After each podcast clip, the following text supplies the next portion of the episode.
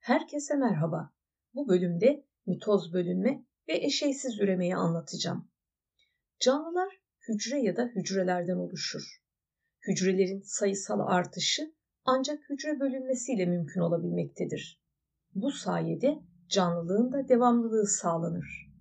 Yeni hücreler var olan hücrelerin bölünmesiyle oluşur.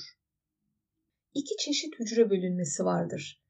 Bunlar mitoz bölünme ve mayoz bölünmedir. Hücreler neden bölünür sorusunu cevaplayalım. Bunun iki önemli nedeni vardır. Birincisini açıklayalım. Hücrelerin büyümesi sırasında hacim ve yüzey alanı artar. Yüzey artışı hacim artışına göre daha yavaş gerçekleşir. Hücre zarı yüzeyce, sitoplazma ise hacimce artış gösterir. Buna göre sitoplazmadaki artış hücre zarındaki artıştan daha fazladır ve bu nedenle hacmin yüzeye oranı bozulur.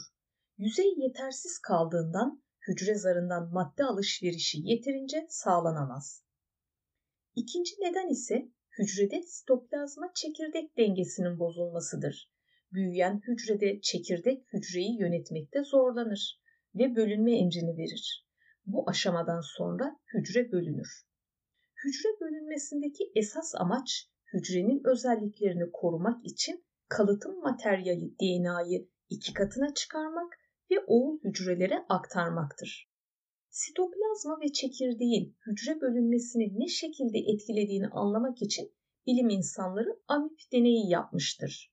Bu deneyin kontrol grubunda amip hücresinin uygun şartlar altında birçok kez bölündüğü gözlenmiştir. Birinci deney grubunda büyüme büyüklüğüne ulaşmamış, altını çiziyorum, büyüme büyüklüğüne ulaşmamış bir amip hücresinin sitoplazmasının bir bölümü kesilmiş. Bu durumda sitoplazmanın çekirdeksiz kısmı ölmüştür. Çekirdekli kısmında ise sitoplazma onarılmış ancak amip bölünememiştir. Bu işlem defalarca tekrarlandığında aynı sonuç alınmıştır. Çünkü sitoplazma kesilerek azaltıldığı için yüzey hacim oranı bozulmamıştır. Bu durumda çekirdek bölünme emri vermemiştir.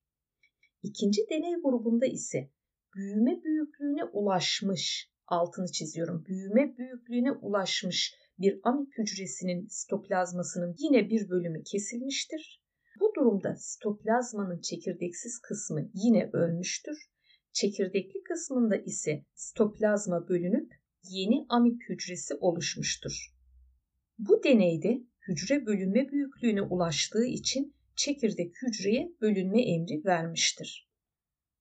Özetlersek bir amip hücresinin büyüklüğünü sürekli aynı oranda tutmak hücre bölünmesi olayını engellemektedir. Yine büyüme büyüklüğüne ulaşmış bir amip hücresine bölünme emri verildiği sırada hücrenin hacim yüzey oranı azaltılsa bile bölünme engellenemez. Şimdi mitoz bölünmeye geçelim. Ancak konunun daha iyi anlaşılabilmesi için öncelikle konuyla ilgili bazı kavramları gözden geçirelim. Tüm organizmaların hayatsal faaliyetleri için gerekli olan genetik bilgiyi taşıyan moleküle DNA yani deoksiribonükleik asit denir. Her canlı türünün DNA miktarı farklıdır. DNA interfazda kendini eşler, birazdan açıklayacağız bunu ve bölünme sonrası yavru hücrelere eşlerin her biri aktarılır. DNA nükleotitlerden oluşur. Nükleotitlerin dizilimi ile şifreler yani kodlar oluşur. Belli sayıda nükleotitten oluşan ve canlı ile ilgili bir karakteri temsil eden kalıtsal birime gen denir. Bir organizmadaki genlerin tamamına da genom denir. Ökaryot hücrelerde DNA özel proteinlerle birlikte bulunur. DNA ve bu özel proteinlerin birlikte oluşturduğu yapıya kromatin denir. Bölünme sırasında kromatin iplikler kısalıp kalınlaşarak özel katlanmalarla kromozomları oluşturur. Kromozomların iki parçasından her birine de kromatit denir. Her kromozomdaki iki kromatit DNA'nın kendini eşlemesiyle oluştuğu için genleri tamamen birbiriyle aynı olup kardeş kromatit olarak adlandırılır. Kardeş kromatitleri bir arada tutan bölgeye de sentromer denir. Sentromer üzerinde iyi ipliklerinin tutunduğu özel proteinlere de kinetekor adı verilir. Her türün kendine özgü kromozom sayısı vardır. Farklı türlerin kromozom sayıları aynı olabilir.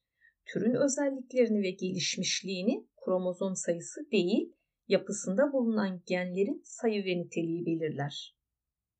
İnsan hücresinin kromozom sayısı 46'dır. Şimdi mitozla devam edelim. Hücrelerin yaşam devri genellikle döngü şeklinde gerçekleşir. Yeni bölünmüş bir hücrenin tekrar bölününceye kadar geçirmiş olduğu evreye hücre döngüsü denir.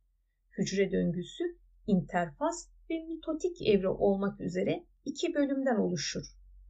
Hücre döngüsünün süresi hücreler arasında farklılık gösterebilir. İnsanın bazı hücreleri ki genellikle çoğunluğu ortalama 24 saatte döngüyü tamamlarken deri ve bağırsak epiteli hücreleri 8 saatte bir bölünebilir. Bakteri hücresi ortalama 20 dakikada, maya hücresi ise 90 dakikada döngüsünü tamamlar. Embriyonel gelişim sürecinde olan hücreler ise ortalama 30 dakikada döngüyü tamamlar. İnterfazı açıklayalım. Hücre döngüsünün yaklaşık %90'ı interfazda geçer. Bu evreye bölünmeye hazırlık evresi de diyebiliriz. İnterfazda hücre içinde meydana gelen değişiklikler şöyledir. Hücrede bulunan organellerin özellikle de mitokondrilerin sayısı artar. Protein, ATP ve RNA sentezi gibi metabolik olaylar hızlanır. Hücrenin hacmi artar. DNA kendini eşler. Hayvan hücrelerinde sentrozom eşlemesi olur. Bölünme için gerekli enzimler üretilir. İnterfaz G1, S ve G2 olmak üzere 3 alt evreden oluşur.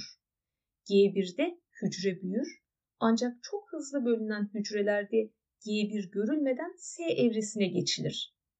Bu evre bazı hücrelerde de çok uzayabilir. Hatta hücre bölünmeye geçemez. S evresinde DNA kendini eşler. Bu interfazın en önemli olayıdır. G2 evresinde hücre büyümeye devam eder ve mitoz için hazırlıklar tamamlanır. Hücrenin bölünme emri interfazda verilir. İnterfazın bitmesinden sonra mitotik evre başlar. Mitotik evre iki aşamadan oluşur. Bunlardan biri çekirdek bölünmesi, diğer adıyla karyokinez dediğimiz mitoz ve sitokinez dediğimiz sitoplazma bölünmesidir. Mitotik evre ökaryotik tek hücrelilerde üremeyi sağlarken çok hücrelilerde büyüme, gelişme, onarım ve yenilenmeyi sağlar. Şimdi mitozu inceleyelim. Ana hücrenin bölünerek iki yeni hücre oluşturmasına mitoz denir. Profaz, metafaz, anafaz ve telofaz olmak üzere dört aşamada gerçekleşir. Şimdi bu evreleri açıklayalım. Profazda kromatin iplikler üst üste katlanıp kısalıp kalınlaşarak kromozom şeklini alır. Her kromozom iki kromatitten oluşur. Sentrozom bölünerek hücrenin karşı kutuplarına hareket eder ve aralarında iyi iplikleri oluşur. Çekirdek zarı ve çekirdekçik kaybolur, endoplazmik retikulum parçalanır. Profazın sonuna doğru kromatin ipliklerin tamamı kromozoma dönüşüp hepsi iyi ipliklerine tutunmuştur. Bitki hücrelerinde sentrozom olmadığı için iyi ipliklerini mikrotübül organize edici bölge oluşturur. Metafazda kromozomlar hücrenin ekvatoral düzlemine sıralanır ve kromozomlar en belirgin şekilde bu safhada gözlenir. Kromozomların büyüklük ve biçimlerine göre çiftler halinde görüntülenmesi yöntemine karyotip denir. Bu yöntemle kromozom anormallikleri ve bazı kalıtsal hastalıkların erken teşhisi konulur. Anafaz evresinde kardeş kromatitler birbirinden ayrılır ve iyi iplikleriyle karşılıklı kutuplara çekilir. Böylece kromozomlar eşit şekilde kutup bölgelerine taşınmış olur. Bu evrede sentromer bölünür ve geçici olarak kromozom sayısı iki katına çıkar. Kinetekorlara bağlı olmayan iyi ipliklerinin uzaması sonucu hücrenin boyu uzar. Bu da hayvan hücrelerinde sitoplazma bölünmesini kolaylaştırır. Telofaz evresinde profaz olaylarının tersi gerçekleşir. Yani kromozomlar kromatin iplik şeklini alır, İ iplikleri kaybolur, çekirdek, çekirdek zarı ve endoplazmik retikulum yeniden oluşur. Telofazın sonuna doğru ise sitoplazma bölünmesi başlar. Sitoplazma bölünmesi yani sitokinez sonunda aynı genetik yapıya sahip iki hücre oluşmuş olur. Hayvan hücrelerinde sitoplazma boğumlanarak bölünür. Bu bölünme mikrofilamentlerin kasılmasıyla gerçekleşir ve dıştan içe doğrudur. Bitki hücrelerinde ise çeperden dolayı sitoplazma boğumlanması gerçekleşemez. Çünkü çeperin yapısı serttir. Bu nedenle sitoplazmanın ortasında iki çekirdeğin arasında orta lamel, diğer adıyla ara plak oluşur. Bu plağı oluşturan keseler Golgi aygıtında üretilerek hücrenin ortasına taşınır ve merkezden kenarlara doğru iki yönde zara değinceye kadar devam eder. Mitoz sonunda iki hücre oluşur. Oluşan hücrelerin kromozom sayıları ve kalıtsal özellikleri birbirleriyle ve ana hücreyle aynıdır. Bu sayede mitoz kalıtsal devamlılığı sağlamış olur. Bu hücrelerin büyüklükleri ise farklı olabilir. Mitoz vücut hücrelerinde görülür ve zigottan ölene kadar devam eder. Hücre döngüsünde DNA miktarı değişimini inceleyelim. İnterfazda DNA kendini eşlediği için miktarı iki katına çıkıyordu. Stokinez tamamlanınca her iki hücreye de eşit miktarda DNA aktarıldığı için yeni hücreler bölünmeye giren ana hücre ile aynı miktarda DNA'ya sahip olmuş olurlar. Hücre döngüsünde kromozom sayısı değişimini inceleyelim. Anafazda kardeş kromatitler ayrılarak kromozomlara dönüştüğü için hücrenin kromozom sayısı geçici olarak iki katına çıkar. Sitokinezde ise her hücre ana hücrenin kromozom sayısına sahip olur. Mitoz sonucu oluşan hücrelerin genetik yapısı ve kromozom sayılarının aynı olmasının nedeni anafazda kardeş kromatitlerin ayrılmasıdır. Mitoz sonucu oluşan hücre sayısı 2 üzeri n ile hesaplanır. Buradaki n bölünme sayısını ifade eder. Bazı hücreler çok çekirdekli olabilir. Bu hücrelerde karyokinez gerçekleşmesine karşın sitokinez gerçekleşmez. Şimdi de hücre döngüsünün nasıl kontrol edildiğini inceleyelim. Hücre döngüsü esnasında çeşitli hatalar ve aksaklıklar oluşabilir. Döngüdeki kontrol mekanizmaları döngünün sağlıklı bir şekilde devam edip etmediğini kontrol eder. Hücre döngüsünün kontrol noktaları yine DNA üzerindeki G1, G2 ve M kontrol noktalarıdır. G1 kontrol noktasında hücre döngüsü düzenli bir şekilde devam etmekte ise, metabolik olaylarda bir anormallik yoksa devam et. Problem varsa dur sinyali oluşturulur. Bu durumda bazı hücreler döngüden çıkar ve G0 dediğimiz durgun evreye girer. İleri düzeyde özelleşen sinir, kas ve karaciğer hücreleri G0 evresindedir. Karaciğer hücreleri yaralanma gibi durumlarda G0 evresinden G1 evresine devam edebilir.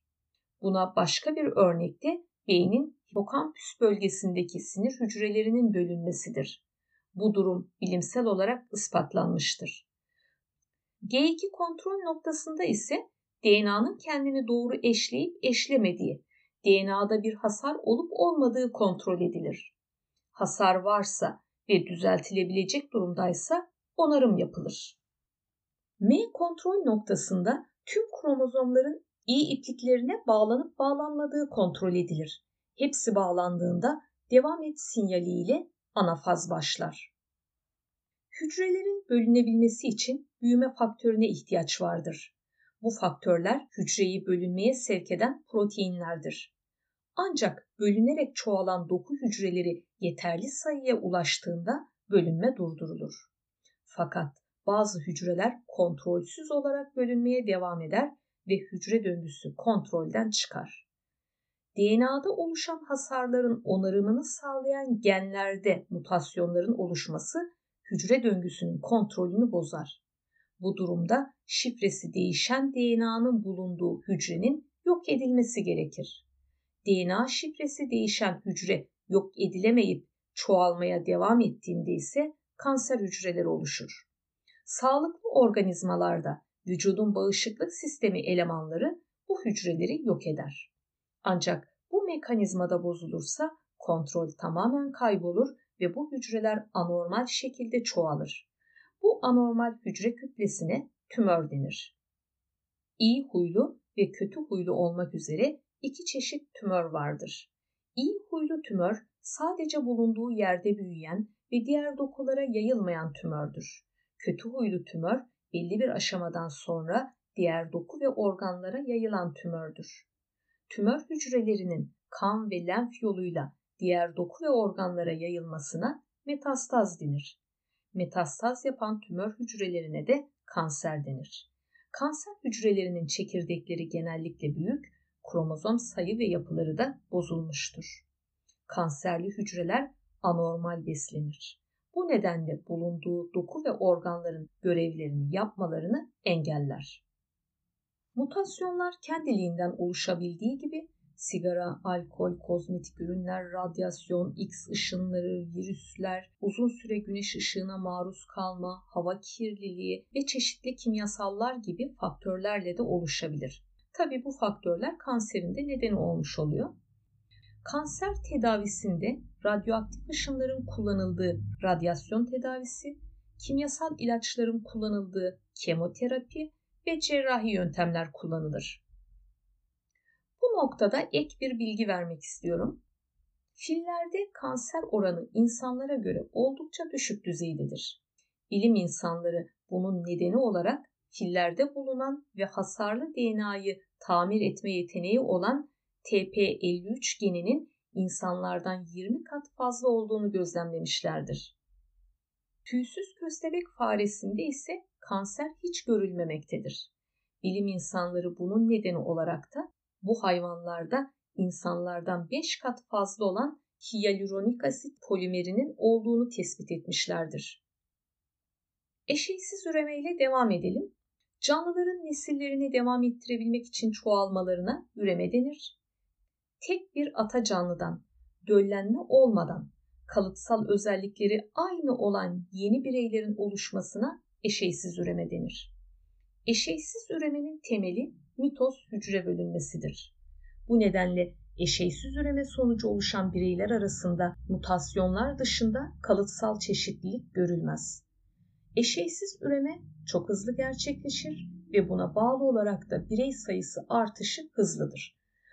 Tek hücrelilerin, mantarların, bitkilerin ve hayvanların bazılarında eşeysiz üreme görülür. Eşeysiz üremenin avantajları kalıtsal özelliklerin korunması ve birey sayısının hızlı artmasıdır. Dezavantajı ise bireylerin değişen çevre şartlarına karşı dayanıksız olmasıdır. Eşeysiz üreme çeşitleri bölünerek üreme, tomurcuklanma, sporla üreme, rejenerasyonla üreme, partenogenez ve bitkilerde vejetatif üremedir. Bölünerek üreme en hızlı üreme şeklidir. Birey sayısı geometrik dizi şeklinde artar. Bakterilerde, arkelerde ve protistaların birçoğunda görülür. Bakteriler ve arkeler basitçe ikiye bölünerek çoğalır. Bakteriler önce DNA'larını eşler, sonra DNA'lar birbirinden ayrılır, hücre zarı içe çöker ve sitoplazma ikiye bölünür. Arada hücre duvarı oluşur ve iki yeni canlı oluşmuş olur. Tek hücreli protistalarda bölünerek üreme mitoz bölünme esasına dayanır. Bu canlılarda canlının türüne göre sitoplazma bölünmesinin yönü farklılık gösterebilir. Örneğin amip her yöne, öglena boyuna, terlik hayvan dediğimiz paramezyum enine bölünerek eşeysiz ürerler. Sporla üreme plazmodium, bazı mantarlar, karayosunu ve eğrelti otu gibi bazı tohumsuz bitkilerde görülür. Olumsuz çevre şartlarına dayanıklı kalın bir örtüyle çevrili özelleşmiş üreme hücrelerine spor denir. Sporlar rüzgar, yağmur, böcekler ve diğer aracılarla çevreye yayılır. Sporlar uygun şartlarda gelişerek yeni canlıları oluşturur. Bu olaya sporla üreme denir. Sporlar, sporlar haploid yani en kromozomludur. Döllenme olmadan mitozla yeni canlılar oluşur. Bazı protistlerde bira mayası hücrelerinde ve hayvanlardan hidra, mercan gibi canlılarda ise tomurcuklanmayla üreme görülür. Ana canlının vücudunda mitozla oluşan bir ya da daha fazla çıkıntının gelişmesi sonucu yeni bireylerin oluşmasına tomurcuklanma denir. Tomurcuklar ana canlı üzerinde kalarak koloni oluşturabilir. Tomurcuklanma sürecinde çok hücrelilerde mitoz ve hücresel farklılaşma görülür. Tek hücrelilerde mitoz görülür ancak hücresel farklılaşma görülmez. Canlılarda çeşitli nedenlerle yaralanan ya da kopan vücut parçalarının yenilenerek yerine konmasına rejenerasyon yani yenilenme denir. Bu esnada yeni bir birey oluşuyorsa bu olaya da rejenerasyon ile üreme denir. Canlıların gelişmişlik düzeyi ile rejenerasyon yeteneği ters orantılıdır. Omurgasızlardan omurgalılara doğru canlının rejenerasyon yeteneği azalır. Omurgalılarda rejenerasyon olayı zarar gören doku ve organın onarımı düzeyindeyken bazı omurgasızlarda vücut düzeyinde gerçekleşir. Vücut düzeyinde gerçekleşen rejenerasyonda yeni bireyler oluşur. Örneğin deniz yıldızlarından kopan kol merkezi diskten pay almazsa rejenerasyonla üreme gerçekleşmez. Ancak merkezi diskten pay alırsa yeni birey oluşur yani rejenerasyonla üremiş olur. Planarya'da oldukça yüksek rejenerasyonla üreme yeteneğine sahiptir. Planarya boyuna ve enine kesildiğinde yeni bireyler oluşur. Kertenkele kopan kuyruğunun yerine rejenerasyonla yeni kuyruk oluşturabilir. Semender de kopan bacağının yerine rejenerasyonla yeni bacak oluşturabilir. Ancak kopan kuyruktan yeni bir kertenkele ve kopan bacaktan yeni bir semender oluşmaz. Bu nedenle bu olaylardaki yenilenme organ düzeyinde olduğu için eşeysiz üreme şekli değildir. Partenogenez, göllenmemiş yumurta hücresinden mitozla yeni bir bireyin oluşmasıdır. Arılarda, karıncalarda, su pirelerinde ve kelebek gibi canlılarda görülebilir. Omurgalılarında bazı balık, kurbağa, sürüngen ve kuş türlerinde görülebilmektedir. Arılarda ve karıncalardaki partenogenezde en kromozomlu haploid bireyler oluşur. Bal arılarında kraliçe arının mayozla ürettiği yumurta döllenmeden mitozla gelişirse erkek birey oluşur. Erkek bireyler mitozla sperm üretir ve bunlar da eşeyli üremede rol alır. Partenogenezin bir diğer şekline örnek verelim. Kamçı kuyruklu kertenkelenin sadece dişi bireyleri vardır. Bu dişiler mayozla ürettikleri yumurtanın kromozomlarını iki katına çıkarır ve diploid hücre oluşur. Bu diploid hücre mitozla gelişerek yeni bireyi oluşturur. Vejetatif üreme yüksek yapılı bitkilerde görülen bir eşeysiz üreme şeklidir. Bitkinin kök, gövde, dal ve yaprak gibi kısımlarından yeni bitki oluşmasına vejetatif üreme denir. Vejetatif üremenin temeli mitoz ve yenilenmeye dayanır. Vejetatif üremenin avantajları bol ve istenilen özellikte kaliteli ürün elde etmek, bitkilerin üretim hızını arttırmak, nesli tükenmekte olan bitkileri üretmek, tohumla üretimi zor olan ya da tohum oluşturamayan bitkileri üretmek olarak sayılabilir. Vejetatif üreme şekilleri yumruyla üreme, soğanla üreme, rizomla üreme, sürünücü gövdeyle üreme, daldırma yöntemiyle üreme, çelikle üreme, aşılamayla üreme ve doku kültürüyle üremedir. Kısaca açıklayalım bunları.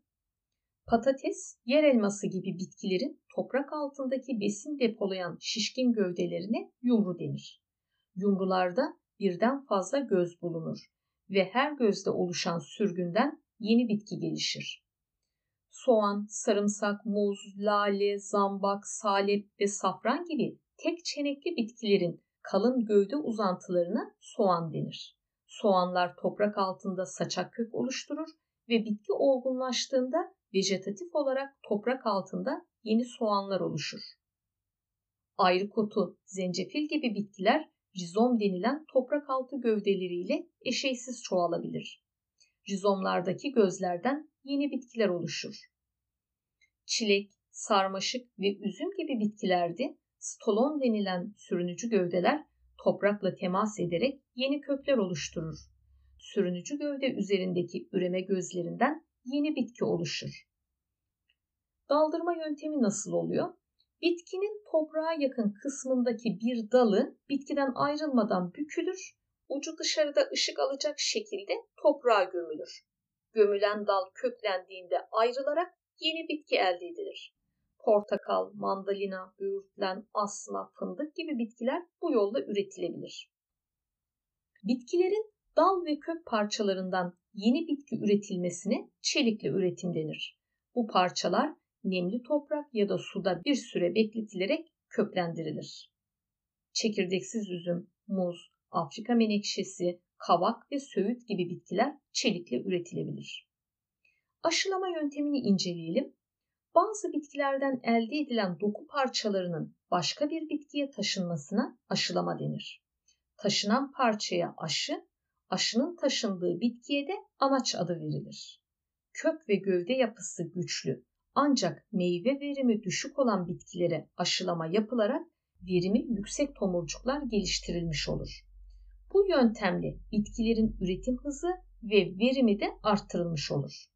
Aşılama yakın türler ya da aynı türün bireyleri arasında yapılır. Aşılamayla bir bitki üzerinde iki farklı genetik yapı bulunur. Ancak aşılanan tomurcuktan gelişen dallar aşının alındığı bitkinin genetik özelliklerini gösterir ve aynı özellikte ürün verir. Doku kültürü yöntemini de inceleyelim. Bitkilerin hücre, doku ve organ gibi kısımlarından steril şartlarda, özel besi ortamlarında yeni bitkilerin üretilmesi yöntemine doku kültürü yöntemi denir. Doku kültürü yönteminin basamaklarına bakalım. Önce doku parçaları steril besi ortamına konulur ve uygun şartlarda mitoz hücre çoğalması gerçekleşir. Bu hücreler bölünerek kallus denilen hücre yığınlarını oluştururlar. Kalluslar büyüme hormonları ile desteklenen farklı besi ortamlarına alınır. Kallustan farklılaşan hücreler kök ve gövdeye sahip yeni bitkileri oluşturur. Bu yöntemden nesli tükenmekte olan türlerin korunması ve ticari değeri yüksek bitkilerin çok sayıda üretilmesinde yararlanılır. Mısır, buğday, pirinç, soya fasulyesi, orkide, gül, zambak, manolya gibi bitkilerin üretiminde kullanılır. Konumuzu tamamladık. Tekrar görüşmek üzere, hoşçakalın.